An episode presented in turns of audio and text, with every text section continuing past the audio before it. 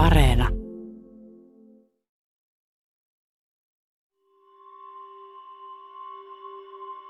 Tähtitaivaassa on yksi jännä piirre. Se vie ihmisen helposti mukanaan. Avaruuden mittakaavan pohtiminen voi viedä eksistentiaaliseen kriisiin tai sitten herättää tiedon janon, joka on sekin loputon. Tähtiharrastus voi olla teknistä suorittamista tai lapsen omaista ihmettelyä. Mä olen Emil Juhansson. Mun oma tähtiharrastus lähti liikkeelle siitä, että tähtitaivas tuntuu vaan tosi siistiltä. Mä kuulun itse varmaan niiden ikuisten ihmettelijöiden koulukuntaan. Olen halunnut pitää harrastuksen ketteränä ja kevyenä, että voi vaan lähteä ulos ja viettää aikaa tähtitaivaan alla. Tänään Tähtisarjassa ollaan perusasioiden äärellä. Puhutaan taivaan pällistelystä. Miten tähtiharrastuksessa pääsee parhaiten alkuun? Ja tutustutaan myös päivätaivaan ilmiöihin. Vieraana on tähtitieteellinen yhdistys Ursan planetaarioohjaaja ja tähtinäyttäjä Jonna Rintamäki. Jonna oli kahdeksanvuotias, kun hän päätti, että tähti taivaasta pitää oppia lisää.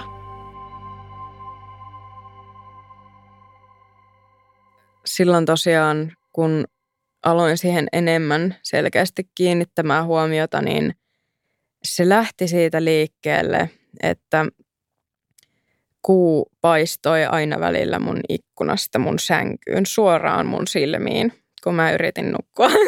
Niin, siis kuu piti sua hereillä. Kyllä. Ja sitten se alkoi niin kuin mua kiinnostaa just, että milloin se nyt paistaa sit siitä ikkunasta ja se oli niin kuin jännää seurata sitä, että, että milloin se sieltä tulee ja onko se nyt pyöreä vai onko se semmoinen banaanin muotoinen vai mitä siellä tapahtuu. Ja sen jälkeen kun mä olin selvittänyt suurin piirtein, että miten se kuu toimii siellä, niin sitten tota, aloin tosiaan kirjastosta lainasin tällaisia erilaisia tähtikarttoja tai tähtikirjoja ja sitten, sitten kävin niitä kuvioita sieltä etsimässä. Ja muistan myös semmoisia hetkiä, että olen katsonut sitä taivasta hyvinkin pienenä ja ihaillut sitä, mutta silloin se perspektiivi on ollut myös hyvin eri, kun ei ole ollut niin kuin minkäänlaista pohjaa sille. Että se on vaan ollut semmoista lapsenomaista ihmettelyä, mitä se oikeastaan nytkin on pääasiassa mulla, että, että sitä mä kaikista eniten kuitenkin teen sitten tuolla taivaan parissa. Pällistelen vaan ihmeissäni. Pällistelet vaan. Miten sä saat pidettyä siihen semmoisen lapsen omaisuuden? Siis mulla on nyt mielikuva siitä, että tähtiharrastus on tosi helposti semmoinen, että se vaan imasee mukanaan ja yhtäkkiä sä huomaat, että sulla on kaukoputki äh, mukana ja kaikki muuttuu tosi tekniseksi, hmm. niin miten se pidetään päl- Joo. pällistelynä? Joo, tota, se on yllättävänkin helppoa. Tai siis musta, musta kanssa tuntuu, että tähtiharrastus on, on kyllä semmoinen, että sitä voi harrastaa monella eri tavalla. Että on kaiken maailman laiterakentelijoita, jotka itse tekee esimerkiksi kaukoputkia ja sitten on paljon tähtivalokuvaajia ja siis löytyy yhtä sun toista. On, on myös niin kuin kaikenlaisia myrskyharrastajia ja ilmakehäharrastajia, jotka nyt sitten vähän linkittyy näihin samoihin aiheisiin ja monet tähtiharrastajat on sitten luontoharrastajia ihan yleisesti. Ja tämä pällistelyn taito mun mielestä liittyy niin kuin nimenomaan siihen, että tuota, osaa jotenkin nähdä luonnon sellaisena kuin se on ja ihmetellä sitä, miten uskomaton se on, mistä me ollaan peräisin ja miten nämä asiat niin kuin liittyy toisiinsa. Että se mun ihmetys vaan ei tavallaan lopu ikinä siihen, että miten uskomatonta on olla ihminen ja se, että mä pystyn olla ihminen, niin se tarkoittaa sitä, että maailmankaikkeudessa on täytynyt tapahtua ihan hurja määrä erilaisia asioita – että se on muotoutunut tällaiseksi, että mä voin itse ikään kuin puhua maailmankaikkeudesta ja samalla niin kuin tosi oudolla tavalla olla niin kuin hyvin linkittynyt siihen. Se saattaa kuulostaa niin kuin vähän hassulta, kun se ilmaisee niin kuin tällä tavalla, mutta siis ihan jos mietitään, niin kuin, että pienimmällä tasolla, miten asiat toimii, niin se on periaatteessa hyvinkin oikein sanottu, että, että me ollaan niin kuin tähtiaineesta tai peräisin maailmankaikkeudesta. Mutta että se on mun mielestä vaan tosi hyvä, että on sitten erityyppisiä tapoja harrastaa ja että, että ei ole mitään niin kuin yhtä oikeaa. Että jokainen voi sitten vähän niin kuin tehdä mitä itse huvittaa. No niinpä. Ja siis just toi, että tapoja on varmaan siis loppujen lopuksi yhtä paljon kuin niitä harrastajiakin, mm. että totta kai niin kuin omat skenensä siellä sisällä. Mutta mä käytän nyt esimerkkinä vaikka itseäni. Siis, että mulla on edelleen tähtikuvioita paljon opeteltavana. On paljon asioita, joita mä en ymmärrä, mutta mua ei jotenkaan häiritse se vajavaisuus tässä asiassa.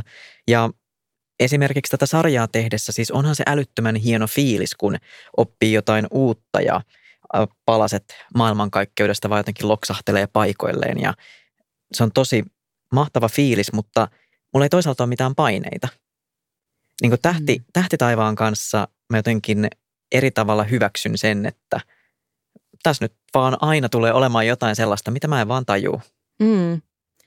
Mun mielestä se on hyvä, hyvä niin kuin lähtökohta asioihin, että ensinnäkin ymmärtää, että kaikkia ei voi välttämättä ymmärtää ja se ei, se ei mun mielestä niin kuin nyt liity, liity suoranaisesti mihinkään älykkyyteen. Mun mielestä se liittyy ehkä enemmän ihmisten aisteihin, koska monet näistä asioista, mitä niin kuin näissä, näissä piireissä puhutaan, niin ne liittyy sellaisiin asioihin, mitä me ei välttämättä voida niin kuin ihmisen aisteilla, esimerkiksi näköaistilla havaita.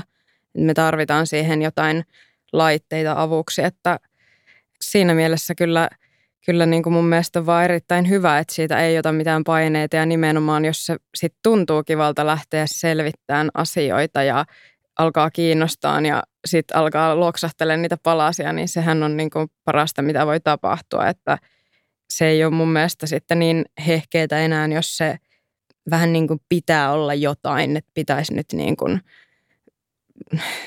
no mitä, mitä ikinä, niin kuin, että pitäisi olla jotain tiettyä. Niin, kaikkeen saa jotain suorittamista ja sellaista mm, niin.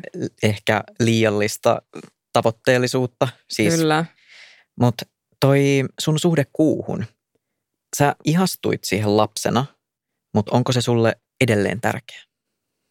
On, on se kyllä hyvinkin tärkeää. Se on jotenkin – vaikka se koko taivas itsessään on tärkeä, niin kuu tietenkin on semmoinen hyvin selkeästi erottuva toinen ta- taivaan kappale, josta me voidaan jopa paljon silmin nähdä yksityiskohtia.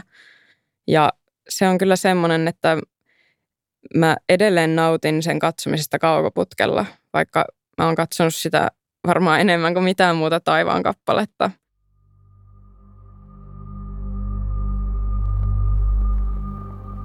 Jonna Rintamäki on nyt 24-vuotias. Tähtiharrastusta on takana 16 vuotta. Eli kaksi kolmasosaa Jonnan tähän astisesta elämästä. Jonnan kanssa oli ihanaa jutella, koska hän on selvästi tyyppi, joka vilpittömästi rakastaa tähtiä ja avaruutta. Tietysti Jonnalla oli paljon vinkkejä siihen, miten tähtiharrastuksessa pääsee parhaiten alkuun.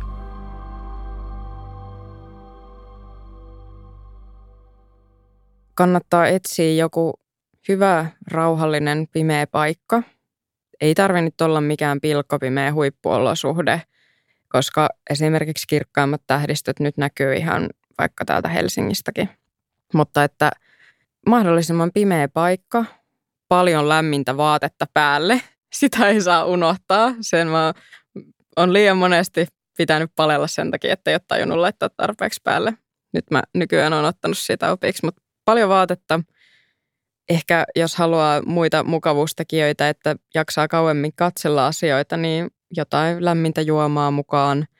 Mutta ihan lähtisin liikkeelle siis perustähtikartasta ja siitä, että tutkii vaikka ensiksi jossain sisätiloissa sitä karttaa, miltä ne kuviot vähän siellä näyttää, katsoo siitä vaikka otavan, joka on helppo tunnistaa ja katsoo, mitä sen otavan lähistöllä on. Ja niitä vähän sitten kattelee ja sitten siirtyy pihalle katsomaan niitä. Eli mun mielestä siinä niin kannattaa lähteä liikkeelle ihan siitä, että paljain silmin lähtee havaitsemaan tunnetuimpia tähdistöjä, mitä on helpoin löytää. Kuinka nopeasti siinä hommassa kehittyy? Öö, ainakin silloin, kun mä kahdeksanvuotiaana oon alkanut niitä bongailemaan, niin yksi syy, miksi mä en kehittynyt siinä niin nopeasti, oli se, että mun oli vaikea hahmottaa, miten valtavan kokoisia ne on siellä taivaalla Totta. ne tähdistöt. Et mä yritin Orioniakin etsiä sieltä ja se, mä yritin etsiä semmoista pientä Orionia sieltä taivaalta, että se on nyt joku pieni kuvio ja sitten siinä taivaalla oli kolme tähteä niin kuin nätissä rivissä ja sitten mä mietin, että niin kuin missä se Orion niin kuin on. Ja sitten mä tuijotin niitä kolmea tähteä siinä ja sitten tota noin, mä tajusin, että ne kolme tähteä on Orionin vyö. Eli niin kuin Orionin tähdistön se vähän niin kuin keskiosa. Pieni osa sitä. Niin. Ja että miten pieni osa se oli, kun mä olin suunnilleen etsinyt semmoista Orionin vyön kokoista aluetta, kun mä etin Orionia. Sitten kun mä tajusin, että ei hitsi, että tossahan se on, ja se on ihan massiivinen, niin mä muistan, että mä olin niin kuin, mä hämmennyin siitä. Ja sitten mä vaan niin kuin tajusin, että näähän on ihan valtavia, että tässä kirjassahan nämä on tosi pieniä. Mm. Ja sitten se myös auttoi mua sit tunnistaa helpommin muitakin, kun mä tajusin, että ne on tosi isoja. Mutta muistan, että se oli tosi vaikuttavaa, kun niinku hahmotti sen, että miten massiivisia ne on siellä taivaalla. Ja se on siisti fiilis, kun saat itse kiinni siitä, että ei vitsi, nyt mä hahmotan tämän. Tai että, ja miksei nyt olisi vaikka niinkin, että sä etit jotain tuttua sieltä taivaalta. Sä oot monta kertaa löytänyt jonkun kuvion, mutta sitten et näe sitä. Sitten sä taas, hetke, hetkinen, nyt, nyt se onkin tossa. Ja sitten tulee myös vähän semmoinen olo, että miksi mä nähnyt sitä aikaisemmin. Tai että sehän oli koko ajan tuolla, mutta ei vaan niin kuin riittävästi tai jotain. Että se on aina, se on mm. hauskaa. Joo, ja tuommoista se kyllä on, kun niitä alkaa bongaa. Tai sitten tuntuu, että hei, mä näin sen äsken tossa, mutta oliko se nyt tossa vai missä se oli? Ja toki nekin vaihtelee niitä paikkoja, just koska maapallo pyörii, niin ne on välillä vähän eri suuntamilla, mutta nykyään sitten taas kun ne tähdistöt on niin tuttuja siellä taivaalla, niin niitä on jopa vaikea välillä niin kuin katsoa sille ikään kuin vaan pisteinä siellä taivaalla. Että se, se tota niin kuin piirtyy melkein ne viivat niiden tähtien väliin, kun niitä nykyään katsoo, mikä on omalla tavallaan vähän tylsää, mm. koska se on niin, kuin, niin hauskaa myös, kun on semmoinen tavallaan ihmetys, eikä niin kuin tiedä niitä tähdistöjä. Mutta sitten se taas on myös hyvin palkitsevaa, kun niitä löytää. Mutta sitten siinä on vielä se erikseen sitten se ulottuvuus, että kun nämä tähdistötkin, niin ne saattaa vaikuttaa just niin kuin ihmisnäkökulmasta, että ne olisi vähän niin kuin samalla etäisyydellä ne saman tähdistön tähdet, vaikka ne on hyvinkin kolmiulotteisia ja ne saattaa olla tosi kaukana toisistaan oikeasti. Ja sitten se vielä kaiken lisäksi, että minkä kokoisia ne itse tähdet on siellä, mikä on niin paljon valtavempaa kuin se pieni osa Orionista siellä taivaalla silloin, mitä ajattelin päässäni, että, että tässä on niin kuin monta, mm. monta asiaa, jotka on niin kuin jotenkin ihan uskomattomia.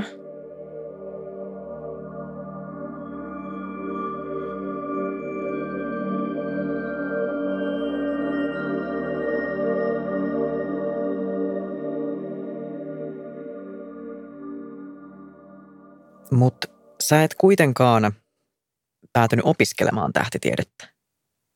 Mikset? No ehkä tota noin siinä on, on just sit se, että mulla nyt on muutenkin ollut mun elämässä vähän semmoista hiihtämistä paikasta toiseen ja ei aina, aina tiedä, että mikä nyt olisi oikea suunta ja sitten kiinnostaa samalla vähän kaikki, niin tota, se on ollut vaikeaa niin lähteä sitä tasapainotteleen ja mä oon sitä kyllä miettinyt niin kuin paljonkin, että – että lähtisin niin kuin sille linjalle.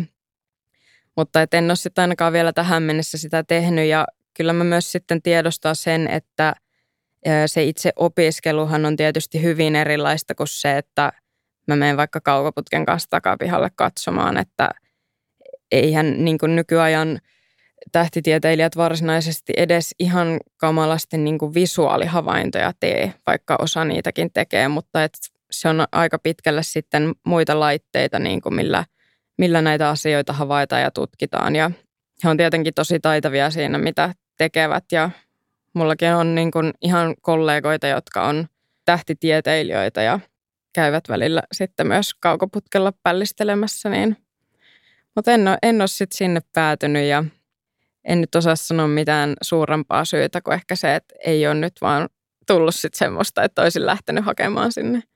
Mutta onko se jossain vaiheessa se sun tähtiharrastus kuitenkin vähän vakavoitunut tai ottanut sellaisia ehkä hyppäyksiä eteenpäin?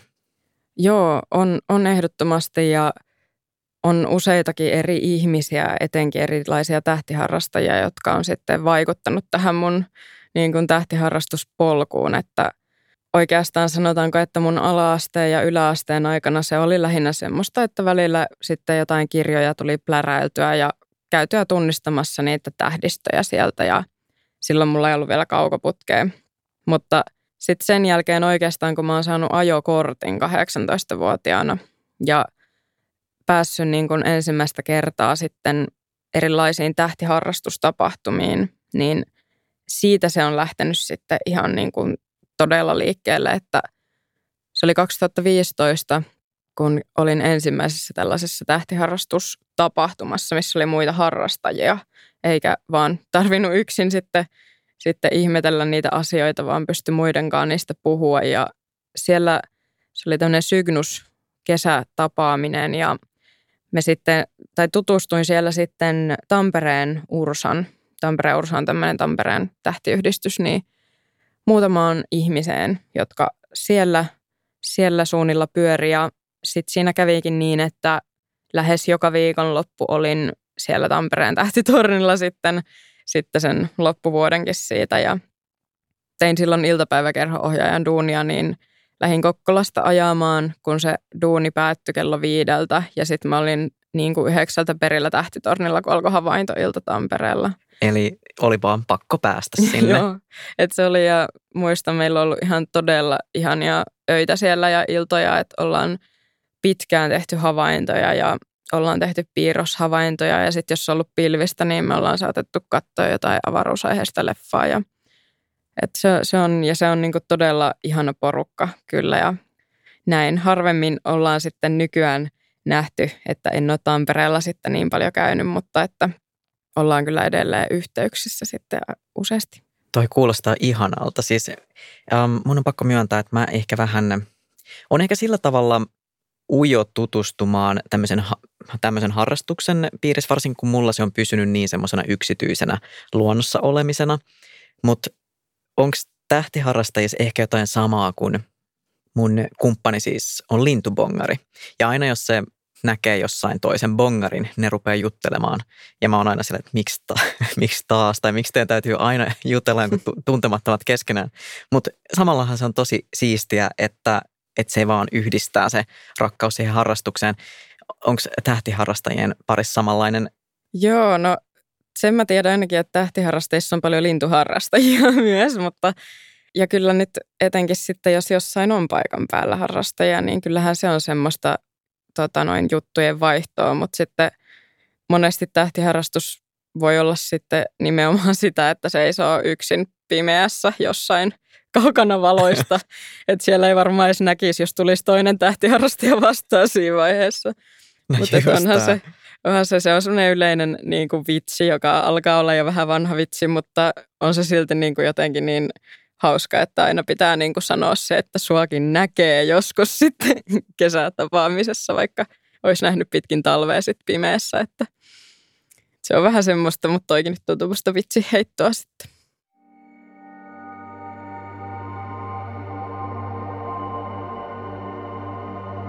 Tähtiharrastajat ei ole vaan yökyöpeleitä. Monet luulee, että harrastus alkaa vasta sillä hetkellä – kun aurinko laskee. Tähtitaivas on tietenkin majesteettinen tutkimuskohde, mutta katse kannattaa kääntää taivaalle ihan päivisinkin. Päivätaivaalla on itse asiassa tosi paljon mielenkiintoisia ilmiöitä. Juttelin niistä Ursan Tuukka Perhoniemen kanssa.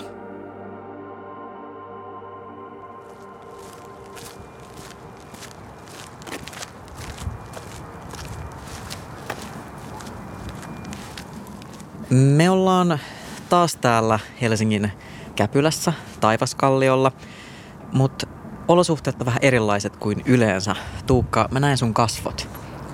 Hauska nähdä. Joo, hauska, hauska nähdä vihdoin.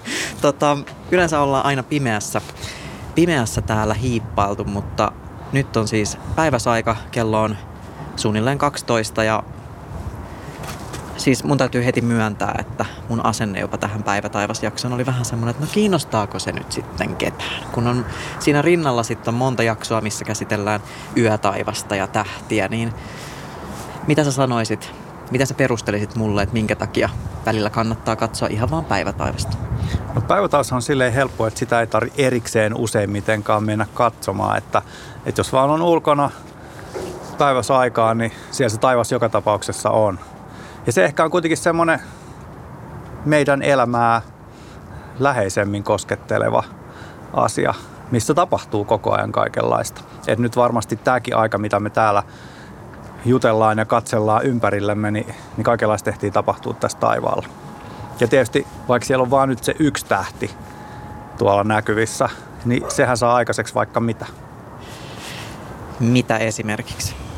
No, jos katellaan ympärillemme, niin eka voisi katsoa, että okei, että miltä se taivaan väri näyttää. Se on aika sininen tuolla ylhäällä. Ja sitten mitä alemmas kohti horisonttia katsotaan, niin sitä vaaleammaksi se muuttuu. Ja kaikki tämähän tietysti johtuu auringonvalosta. Että jos otettaisiin tuosta ilmakehä pois kokonaan meidän ympäriltä, niin sen lisäksi, että meille tulisi tukalaa, niin tämä näkymähän vaihtuisi sitten sellaiseksi, että meillä olisi se illalta tai yöltä tuttu tähtitaivas mutta järjettömän iso aurinko tuolla. Mutta kaikki tämä, että, tässä, niinku, että on näin valosaa ja vaaleita ja tällaista, niin kuin tässä myös ylä, meidän yläpuolella, niin sehän johtuu siitä, että auringonvalo siroaa ilmakehässä. Siroaa. Eli siis tämä on, nyt vielä puretaan siis, että jos vaikka ottaa kuun pinnalta kuvan, niin silloinhan se taivas siinä ympärillä, tähtitaivas näyttää siis mustalta vaikka siellä on valoisaa koko ajan. Mm. Eli se tulee siis tästä ilmakehästä. Joo, kokonaan se, kaikki tämä, että meillä on vaalea taivas tässä, niin on ilmakehän ansiota. Ja mitä se sironta tarkoittaa? No kun auringosta tulee ne valonsäteet tänne näin, niin tietysti ne valonsäteet sitten törmäilee ilmakehässä oleviin kaikkiin asioihin. Atomeihin, molekyyleihin, kaikenlaisiin pikkuhiukkasiin, vesipisaroihin, jääkiteisiin ja muuhun. Ja nyt tämä, että meillä on sininen taivas, niin se Sinne syntyy siroamalla sillä tavalla, että, että auringosta tulee valossa on kaikkia valon aallonpituuksia. Se on valkoiseksi valoksi. Ja sitten ne lyhyimmät valon aallonpituudet, kun ne törmäilee tuolla ilmakehän molekyyleihin, niin ne siroaa, eli niin kuin törmäin leviää siitä ympäriinsä kaikista eniten. Sitten sen takia sitä sinistä valoa on täällä joka puolella taivaalla enemmän. Ja sitten kun me meidän silmillä vielä tavoitetaan aika hyvin sinisiä ja sinivihreitä sävyjä, niin sitten se näyttää tällaiselta. Mutta periaatteessa täällä on siis muitakin värejä, joita me ei nähdä. On, joo, kyllä niin kuin, vähän joka suuntaan menee eri aallonpituuksia tuossa. Sitten jos katsoo sitä, että miten se tonne muuttuu matalammalla, vaaleammaksi, tuolla näkyy hyvin tuolla, että on paljon, niin kuin melkein valkoinen oikeastaan tuolla ihan horisontissa mm. toi taivas ja ylhäällä sitten se on ihan sininen. Niin se taas johtuu siitä, että, että tuolta matalalta taivaalta tulee paljon viistommin se valo meille ja se niin kuin ilmakehä on ikään kuin moninkertaisesti paksumpi kuin että jos tästä mentäisiin suoraan ylöspäin avaruuteen. Niin siellä se siroaminen ehtii tapahtua moninkertaisesti. Että tavallaan sitten niin kuin ne eri tavalla siroutuvat valonsäteet siellä kompensoi toisiaan ja sitten se alkaakin näyttää valkoiselta. Se valo taas ikään kuin uudestaan. Kun me oltiin illalla tähtiretkellä, niin me nähtiin viikissä nouseva kuu, joka näytti melkein oranssilta. Mutta miksi laskeva aurinko näyttää punaiselta? No sekin liittyy tähän siroamiseen, koska sieltä auringosta ne valonsäteet tulee.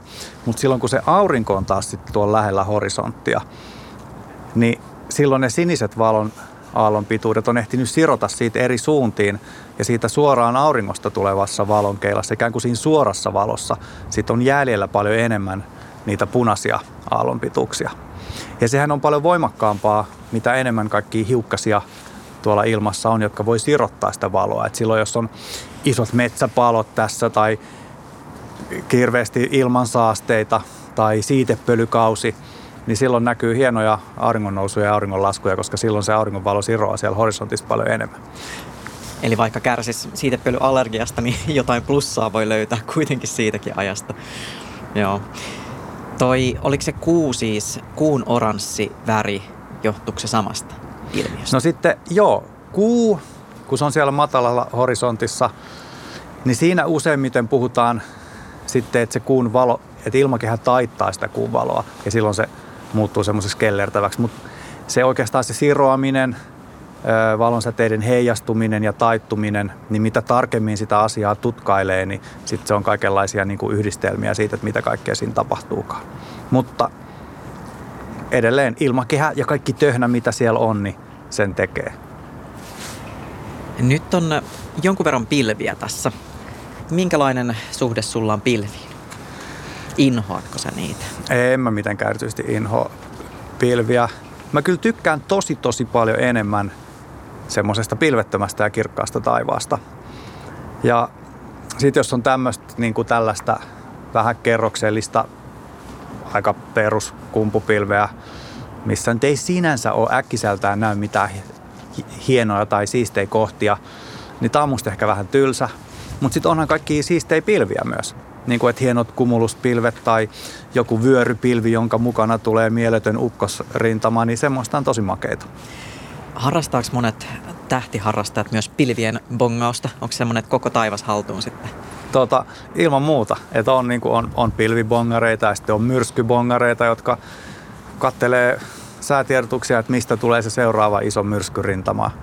Ja sitten on tämmöisiä niin kuin matalammalla ilmakehässä olevia pilviilmiöitä ja pari kertaa vuodessa on hyviä aikoja katsella valosevia yöpilviä, jotka on taas tuolla korkeammalla taivaalla. Ja siellä niin kuin, kaikenlaista siellä on koko ajan myös pilvirintamalla meneillään, että siinä riittää siinäkin katseltavaa.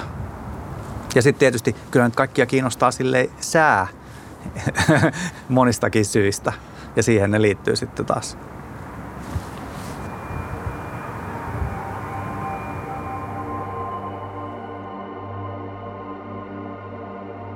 Taivaan sininen väri johtuu siis auringon säteilyn sironnasta ilmakehässä. Joskus päivätaivaalla, usein aivan auringon ympärillä, voi nähdä sellaisia jänniä valorenkaita tai kaaria. Ne on haloilmiöitä.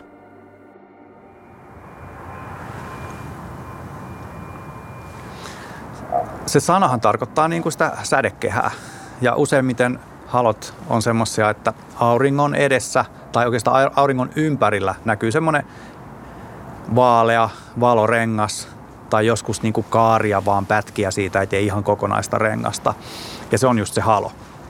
Niitä on hirveästi erilaisia niin kuin täsmälleen, että kuinka lähellä tai kaukana aurinkoa ja minkä muotoisia renkaita ja, ja erilaisia kaaria, kaaria siinä on. Ja ne johtuu myös siitä, että kun auringosta tulee ne valonsäteet ja sitten ilmakehässä halojen tapauksessa on nyt erilaisia jääkiteitä, niin ne jääkiteet sitten taittaa, heijastaa oikeastaan valonsäteet menee jääkiteen sisälle ja sieltä sitten heijastuu ulos, niin se aiheuttaa ne kaaret, joita me kutsutaan haloiksi. Eli näyttää siis kirjaimellisesti sellaiselta isolta sädekehältä. Joo, ja nehän ei ole mitenkään erityisen harvinaisia, että, että niitä periaatteessa ympäri vuoden kyllä näkyy, kun on vaan sopivat olosuhteet, että sopivia jääkiteitä, semmoinen ohut harso auringon edessä, niin silloin ne näkyy. Ja jos semmoisen näkee, niin sitten kannattaa niinku tarkkaa katella, että okei, että onko se kokonainen ympyrä. Useimmiten puhutaan, niin kuin kaikista yleisin halomuoto, mistä puhutaan, on 22 asteen rengas, joka tarkoittaa sitä, että siellä taivaalla se rengas auringon ympärillä on 22 asteen päässä siitä auringosta. Ja semmoisen jos näkee, tai vaikka pelkät kaaret siinä ympärillä, ei olisi koko rengas, niin kannattaa katsoa just, että siellä missä ne niin kuin renkaan reun, kaaren reunat on, näkyisikö siellä semmoisia voimistuvia kohtia, mitä kutsutaan sivuauringoiksi. Ja sitten kannattaa vähän eri puolelle taivasta kanssa katella silloin, koska siellä voi olla kaikenlaisia valopylväitä ja muita samaan aikaan. Nyt on pilvistä, mutta jos olisi kirkas taivas, niin eikö kuu on nyt semmoisessa vaiheessa, että me nähtäisiin se nyt? Joo, kyllä me nähdään niin kirkasta taivasta tuolla ja tuolla tota, etelän ja idän suunnalla. Mutta nyt kello on siis jotain vähän yli 12 ja on se pienenevä kuu, niin kyllä se olisi tuolla tota, horisontin yläpuolella suunnilleen lännen suunnassa. En nyt ihan tarkkaa kohtaa kattonut. Mutta ää, tänä aamuna, kun oli pilvettömämpää ja eilen aamullakin oli pilvettömämpää ja vielä koko aamupäivä, niin se kyllä hyvin näkyi siellä. Nyt ei näy mitään. Monethan luulee, että kuu näkyy vaan yöllä. Mutta just tälleen, no syksyllä se pienevän kuun vaihe, niin sehän näkyy sinne pitkälle iltapäivään saakka taivaa, päivä taivaalla. Et sinisellä taivaalla hyvin näkyy puolikuu ja siitä pienenevät sirpit. Päiväsaikaan se kuu näyttää usein tosi valkoiselta. Onko taas sironta kyseessä? No mä luulen, että kyllä mun mielestä se näyttää valkoiselta myös siellä y- yötaivaalla, kunhan se ei ole ihan siellä horisontissa. Ja sitä on niin kuin jotenkin helpompi ehkä tarkkailla sitä väriä päivällä, kun se ei ole niin kirkas. Se näyttää vähän semmoiselta hailakalta.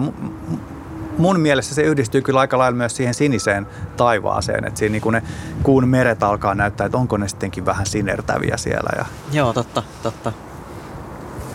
Mitä muuta kiinnostavaa me voidaan löytää täältä taivaalta päiväsaikaa? No nyt jos me oltaisiin tässä vähän pidemmän aikaa, niin tämä pilvitilannehan tässä eläisi koko ajan, että tulisi erilaisia aukkoja ja saatettaisiin nähdä erilaisia pilvimuodostelmia. Tänään tuskin tulee mitään erityisiä myrskyjä, mutta että kaiken näköisiä myrskyilmiöitä, erilaisia asioita sataa tuolta taivaalta ja nyt on sen verran viileä, että voisi tulla klumihiutaleitakin ja niitä voitaisiin tutkailla.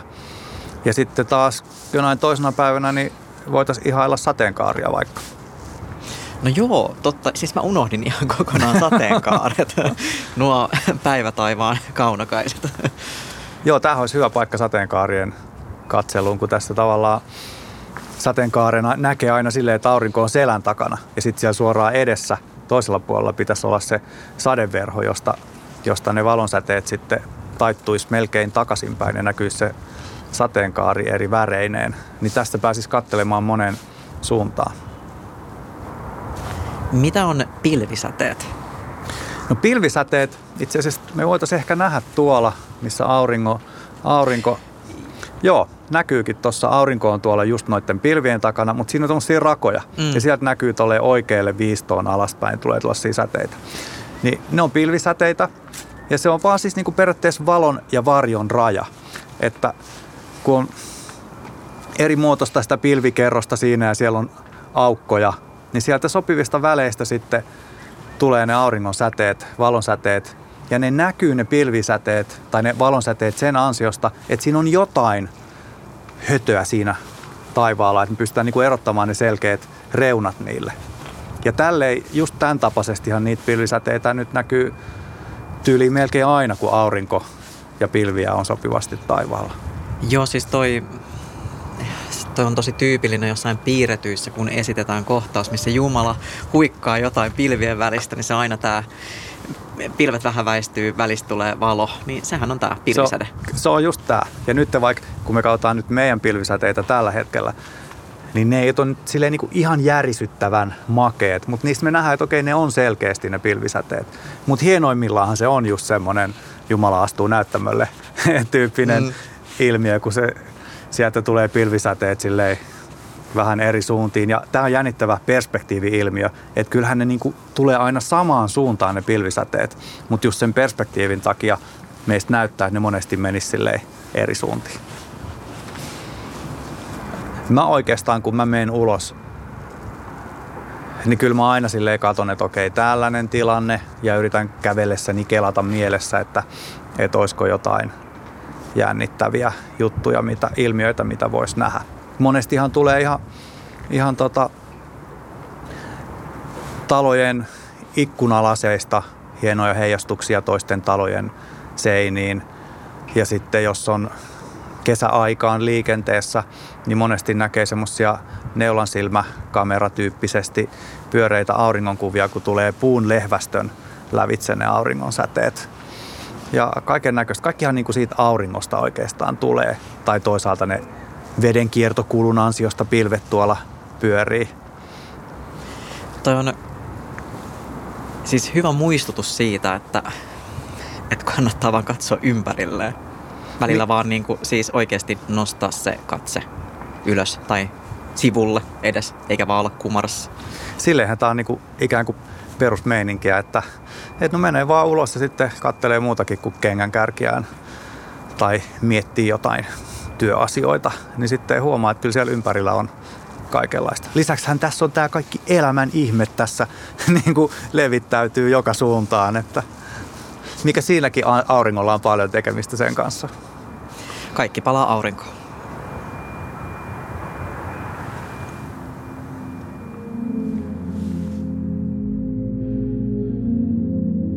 Jonna Rintamäki työskentelee Ursassa tähtinäyttäjänä. Se on mun mielestä kadehdittavan hieno titteli. Tähtinäyttäjällä on tietysti avain Ursan tähtitorniin. Tähtitorni on sellainen keltaisen muumitalon näköinen rakennus Helsingin kaivopuistossa. Sen kupolissa on pakkasella niin kylmä, että Jonna pitää kengissä ja lapasissa eräretkeilyyn tarkoitettuja lämmityspusseja. Ne on tarpeen erityisesti silloin, jos on pari näytöstä peräkkäin. Jonnalla on Ursassa muitakin työtehtäviä, joihin kuuluu hieno titteli. Hän on myös planetaario-ohjaaja.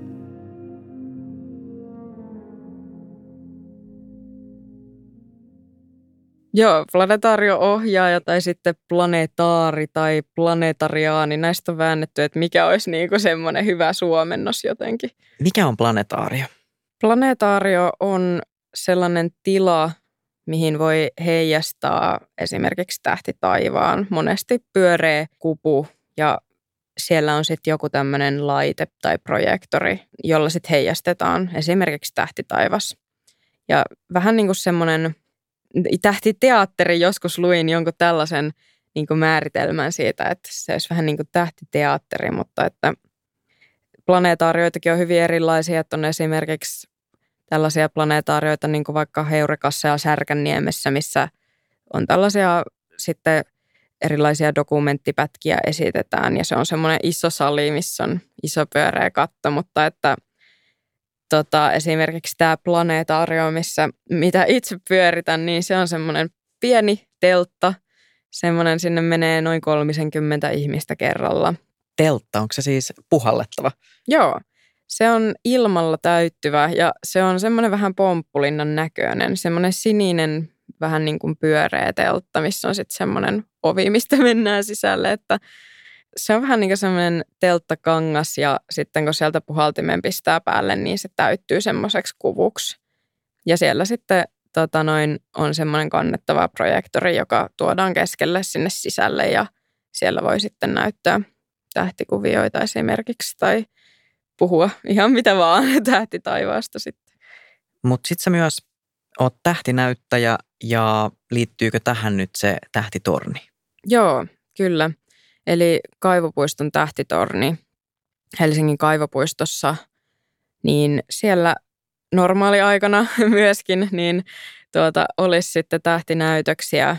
Yleensä meillä on tämmöinen syyskausi ja talvikausi ja sitten kesäisin aurinkoa siellä katsellaan, mutta että siellä olisi iltaisin selkeällä säällä normaalitilanteessa tähtinäytöksiä kyllä. Sä saat varmasti nähdä tosi erilaisia reaktioita, kun ihmiset katsoo kaukoputkeen. Ja joillekin se voi olla ihan eka kerta. Mm. Niin millaisia tota, reaktioita sieltä näkyy? Joo, kyllä mä koen, että just noin yleisön reaktiot on, on niin kuin ihan parasta tähtinäytöksissä. Että siinä etenkin niin kuin jos siellä on vaikka lapsia, niin kun niillä ei ole samalla tavalla semmoista suodatinta mm, niin mm. välttämättä, niin sieltä voi tulla niin kuin ihan mitä vaan. Että se voi olla, että joku asia näyttää joltain tai sitten vaan niin alkaa huutaa, että vau. Yksi lapsi alkoi kerran, kun se näki ensimmäisen kerran kuun kaukoputkella sieltä ja joku planeettakin siinä iltana oli, joka, jonka tuota noin näytin, olisikohan se sitten ollut Mars. Niin se lapsi alkoi laulamaan sitten kuusta ja Marsista tämmöistä itse keksimän laulua käytännössä hoki vaan melkein kuu ja Mars sanoja niin kuin innokkaasti täysiä, niin että tässä oli niin kuin hyvä meininki oikeasti. Että. Ratkee vaan spontaanisti laulamaan, koska Kyllä. se on niin ihanaa. Onko jotain muuta sellaista palautetta, ehkä sitten aikuisilta? Joo, no aikuisiltakin on kyllä hyvin erilaisia reaktioita, että jotkut ei hirveästi puhu juuri mitään, ne käy vähän vilkaseen sieltä ja sitten poistuu takavasemmalle ja osa sitten haluaa hirveästi kysellä ja keskustella niistä ja niin kuin, se, on, se on tosi mukavaa, kun semmoista keskusteluakin herää sitten, sitten aiheesta, että se on aina kiva näyttää ihmisille asioita kaukoputkella.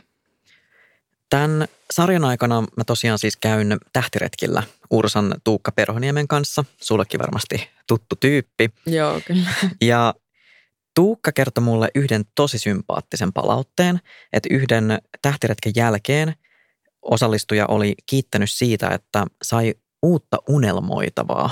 Mm. Ja mun mielestä oli jotenkin tosi sykähdyttävä ajatus, tai siis, että unelmoitavaa. Että näin ei ole tosiaan vain jotain kuivia tietoiskuja. Mm. Joo, kyllä tosi hienon kuulonen palaute ja, ja se on kyllä hauska, kun tulee välillä vähän semmoisia niin erikoisempia niin kuin ajatuksia ihmisille. Nyt tietenkin kun miettii, niin ei tietenkään sitten hirveän hyvin muista, mutta että kyllä, kyllä näillä koulukeikoillakin sen planeetaarion kanssa, niin on jopa siellä, vaikka ei ole oikea tähti taivas siellä, vaan se projektori, niin sielläkin on kyllä tullut, tullut lapsilta tällaisia kommentteja, että kyllä nyt haluaa kovasti mennä sitten katselemaan. Ja... Joo, ja varmasti siis teillekin, kun te, tämä on siis teidän työtä, siis mm. arkea. Toisella tavalla aina niin kuin ehkä unohtaakin sen, että, että se voi olla taas jollekin toiselle uusi ihastuminen mm. ja herääminen siihen, että ei vitsi. Niinpä. Joo, kyllä se ja musta tuntuu, että se on vähän niin kuin välillä tuolla tota, tähtinäytöksessä tai sitten planetaariokeikoilla, niin se saattaa mennä siihen, että mä alan kertomaan jostain ja kerron siitä vaikka jostain yksittäisestä tähdestä jotain ja sitten joku lapsi innostuu siitä, että vau, että voiko se olla noin iso ja noin kaukana ja voiko se räjähtää, mitä sille voi tapahtua ja sitten mulle tulee taas se, että no vitsi, että nyt nyt niin se menee niin bensaa liekkeihin molempiin puoliin, että sitten se on vaan semmoista, että harmittavaa, kun aika tuntuu, että loppuu kesken sitten. Että, mutta kyllä se on kivaa, kun saa tota noin innostettua ihmisiä ja sitten samalla se myös innostaa itseään taas. Ja se on ihan totta, että välillä pääsee unohtumaan se, että, että tosiaan kaikilla on erilainen suhde siihen taivaaseen, vaikka periaatteessa kaikilla on sama suhde siihen taivaaseen, jos lähdetään ihan maailmankaikkeuden alkuun. Mutta siis tosiaan se, että mun, mun mielestä niin kuin mä aina yritän itse olla semmoinen, että musta ei ainakaan tulisi ihmisille semmoista oloa, että voiko nyt tuommoista juttua kysyä tai onko tämä nyt tyhmä kysymys. Mm. Koska se on vaan, silloinhan sitä oppii asioita, kun kysyy. Ja mun mielestä se on vaan ihan tosi mahtavaa, että ihmiset kysyy ihan, ihan mitä tahansa oikeasti noista aiheista. Enkä mäkään aina osaa vastata kaikkeen. Ja sitten mä vaan sanon suoraan, että näin mä, mä en nyt valitettavasti osaa vastata tähän. Tai sitten niin kuin yksi kerta kysyttiin, että tuota, mitä tapahtuu, kun musta ja valkoinen aukko törmää. niin tuota, sitten mä vaan sanoin, että no siitä tulee varmaan sitten harmaa aukko, mutta et, se oli vitsille ja mä sanoinkin, että se oli vitsi, että en mä oikeasti tiedä nyt, mitä siitä tapahtuisi. Mikä on semmoinen tähtitieteen osa-alue, joka kiehtoo sua just nyt kaikkein eniten? Hmm. Mua kyllä niin kuin kiinnostaa aika paljon tutkimus esimerkiksi gravitaatioaaltojen parissa ja sitten tota noin siitä, että mitä kaikkia siitä voidaan saada selville. Että tämäkin on aika uusi niin tähtitieteen ala, että ehkä se on sen takia myös jotenkin niin kiinnostavaa, koska siitä ei niin paljon tiedetä vielä. Eli mistä siis on kyse? No siis siitä, että ö, ihmiset on pystynyt rakentamaan laitteita, millä ollaan pystytty todentaa ensimmäistä kertaa esimerkiksi mustien aukkojen törmäys. Ja niin kuin tällaisia ihan uskomattomia asioita, että ihmiset on rakentanut tämmöisen hurjan pitkän laitteen, mikä on vähän niin kuin tuntosarvet, jotka tunnustelee vähän niin kuin avaruuden liikettä. Ja sitten jostain tosi kaukaa lähtee silleen simppelisti sanottuna niin kuin joku liike tulemaan. Ja sitten se joku tosi pieni osa siitä osuu maapalloon ja sitten meillä on joku hullun tarkat pikkulaitteet jossain maan alla, jotka pystyy sen havaitsemaan. Et se on mun mielestä tosi hienoa, että niin kuin ihmiset osaa rakentaa tuommoisia. Ja sitten mä nyt kiinnostaa toki, toki paljon myös niin tämä, miten niin kuin valo toimii, koska se on myös niin hurja homma ja että mi, miksi me nähdään asiat semmoisena kuin me nähdään ne. Miltä asiat näyttäisi, jos me oltaisiin jotain perhosia ja nähtäisi UV-valoa tai oltaisiin radioteleskooppeja ja nähtäisi vähän sitä sun tätä. että kaikki tämmöiset asiat kyllä kiehtoo. Miten sä perustelisit sitä, että miksi meidän kaikkien pitäisi katsoa taivaalle? Se on mun mielestä semmoinen asia jotenkin, että kun taivaalle katsoo, niin sitä niin kuin itsellä ainakin alan helpommin niin kuin miettimään asioita ja mun elämää ja mun paikkaa maailmankaikkeudessa. Ja mun mielestä se, että mä oon katsonut taivasta ja jotenkin mulla on herännyt ajatuksia siitä, niin sitä kautta mä oon myös oppinut sitten elämään tätä ihmiselämää tällä maapallollakin niin kuin eri tavalla. Mä, mä voin suhtautua asioihin eri tavalla. Se, se ei tietenkään tarkoita sitä, että – että mä nyt ajattelisin, että voi että kun mä oon niin pieni ja mitätön täällä, että ei ole millään mitään väliä ja hällä väliä. Mun mielestä se ei ole se pointti, vaan enemmänkin niin kuin se, se että tota noin, jotenkin nimenomaan osaa vielä enemmän arvostaa niin kuin sitä elämää ja muita ihmisiä, kun sitä taivasta katselee. Ja se on niin valtava ja vaikuttava sen lisäksi, että se on vaan tosi kaunis. Liikutut sä koskaan, kun sä katsot tähtä taivasta? No se riippuu vähän päivästä, mutta et, kyllä, tota, kyllä taivaan alla on tullut oltua vähän hyvinkin erilaisissa olotiloissa, että kyllä musta välillä tuntuu, että jos mä vaikka katson jotain kohdetta ihan kaukoputkellakin, niin on se liikuttavaa, koska se voi vaan olla niin jotenkin uskomatonta, että voi niinku omalla silmällään niinku nähdä tuommoisen asian, mikä on ihan, ihan valtava ja todella kaukana ja mikä kertoo siitä esimerkiksi, miten niin kuin mekin ollaan tänne päädytty. Että se on vaikka jotain tähtisumuja, missä syntyy esimerkiksi uusia tähtiä, niin on se niin kuin ihan siistiä sitten katsoa niitä, mutta kyllä mun mielestä just sitä ei saa niin kuin unohtaa, että se on niin jotenkin mahtavaa, että me voidaan ihan paljaankin silmin näitä katsoa. Ja se, että miten paljon tämä taivas on vaikuttanut ihmisiin historiassa. Mitä kaikkia ajatuksia tämä taivas on tuonut ihmisille. Se, se on niin kuin tosi kiehtovaa ajatella, kun se ymmärrys siitä niin kuin kaikesta on ollut hyvin eri tasolla. Ja silti se on aina ollut kuitenkin te juttu jotenkin. Mutta sitten, se, että se, että se mua kiinnostaa ja kyllähän se on niin kuin tähtien avulla voi suunnistaa tähdet määrää tai se, miten kaikki avaruudessa niin kuin toimii tai pyörii, niin sehän määrittää myös täysin meidän kellonajat, kuukaudet, niin kuin kuukausi kirjaimellisesti tulee siitä kuun kierrosta. Ja sitten niin kuin, että tämä kaikki niin kuin meidän aikajärjestelmäkin niin kuin pohjaa tähän, että sillä on niin kuin hyvin, se on jossain hyvin syvällä meissä kaikissa ihmisissä se taivaan ihmettely – mutta musta vaan tuntuu, että nykyään kun on niin paljon valosaastetta ja on, on niin kuin ihmisiä, jotka asuu kaupungeissa, niin se on jäänyt vähän ainakin sitten jossain päin niin sillä vähän niin kuin taka-alalle.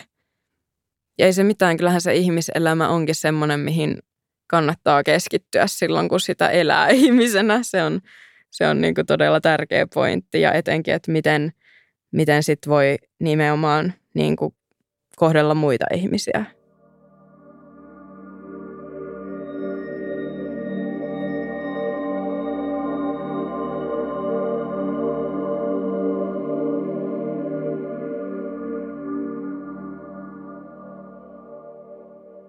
Jonna Rintamäki, otetaan tähän loppuun vielä muutama kysymys. Mikä tähtitaivaan kohde tai ilmiö on sun mielestä yliarvostettu? Tämä on kyllä paha kysymys. Ja tota, mä niin kuin mietin nyt, että mikä olisi jotenkin yliarvostettu ja että missä määrin tässä lähtisi niin kuin arvottamaan jotenkin asioita. Tosi vaikea keksiä, mutta jos mun niin kuin pitäisi nyt niin kuin joku sanoa, niin tuntuu ihan pahalta sanoa, mutta... Se, tämä ei ole niin vakavaa, tämä ei ole niin, niin vakavaa. Se olisi ehkä sitten jopa, olisi, olisi jopa ehkä Pluto. Pluto? Niin, mutta kun samalla vaan harmittaa niin sanottaa, koska onhan se Pluto niin sympaattinen siellä sitten kuitenkin.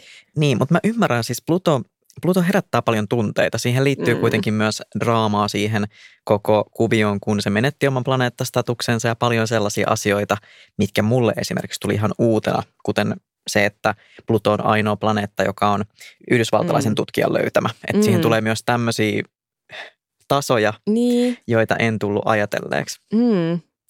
Joo, se on kyllä tota noin just vaikea kysymys. Ehkä nyt toi Pluto tuli mieleen justiin, koska se nyt on, on tosiaan monesti ollut puheenaiheena ja siitä löytyy hirveästi kaikenlaista tietoa. Ja nythän toki oli tosi hienoa, kun muutamia vuosia sitten saatiin ensimmäiset tarkat kuvat Plutosta ja ne oli tosi kauniit ja siis onhan se upea planeetta tai kääpiöplaneetta, mutta kyllä sitten toisaalta kun miettii, että nykyään on löydetty myös vähän niin kuin voisi sanoa, että Pluton kaltaisiakin kohteita sieltä vielä Neptunuksen radan takaa ja että siellä on useita tällaisia jäisiä kohteita, että ehkä mä sen takia sanoisin, että se olisi, jos mun pitäisi valita, että mikä on yliarvostetuin.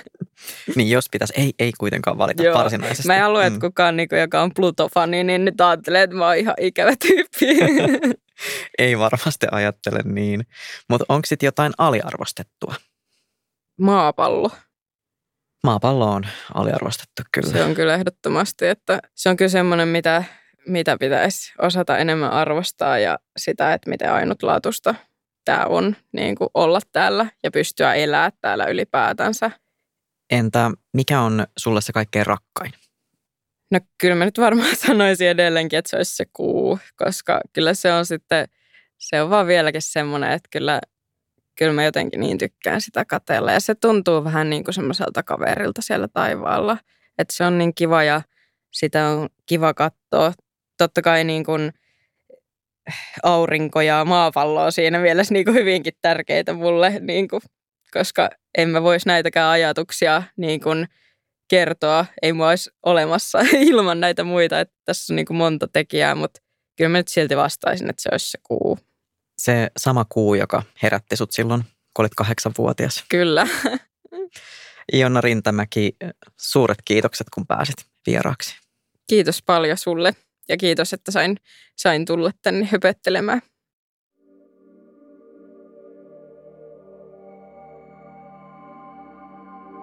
Skorpioni on laaja tähtikuvio eteläisellä taivaalla.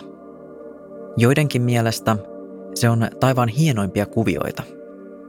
Ja se on myös helppo tunnistaa. Valitettavasti Suomessa siitä näkyy loppukeväästä vain sen pohjoisimmat osat. Skorpioni liittyy metsästäjä Orionin taruun. Orion oli suuri soturi ja myös erittäin komea. Ainakin itse hän mainosti ulkonäköään usein. Kerran Orion uhkasi suuruuden hulluudessaan tappaa kaikki maan eläimet. Maan jumalatar Gaia lähetti Skorpionin Orionin perään. Kreikan tähtitaivaalla Skorpioni nousee juuri, kun Orion on painunut alas länteen. Planetaariossa Kreikan tähtitaivaan voi muuten nähdä, kun projektori käännetään leveysasteelle 40.